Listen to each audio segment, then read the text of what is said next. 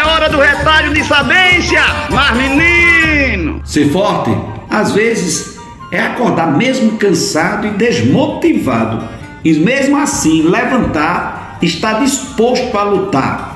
Ser forte não é estar todo o tempo entusiasmado com a mesma motivação que você tinha no começo de tudo, não. Ser forte é você estar disposto, nesse exato momento, a continuar tentando, mesmo desmotivado. Ser forte é você decidir que você não vai parar. Ser forte é você continuar. Ser forte é você confiar na graça de Deus.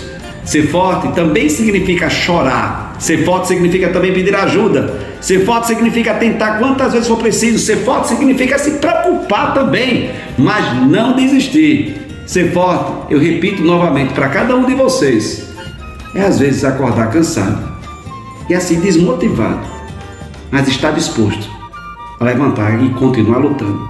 Você está disposto a levantar? Patou não, levanta se assim mesmo. Levante, rapaz, e continue.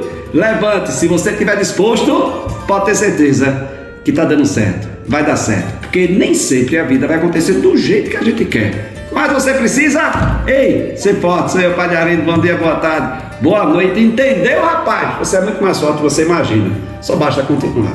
Show, show, show, show.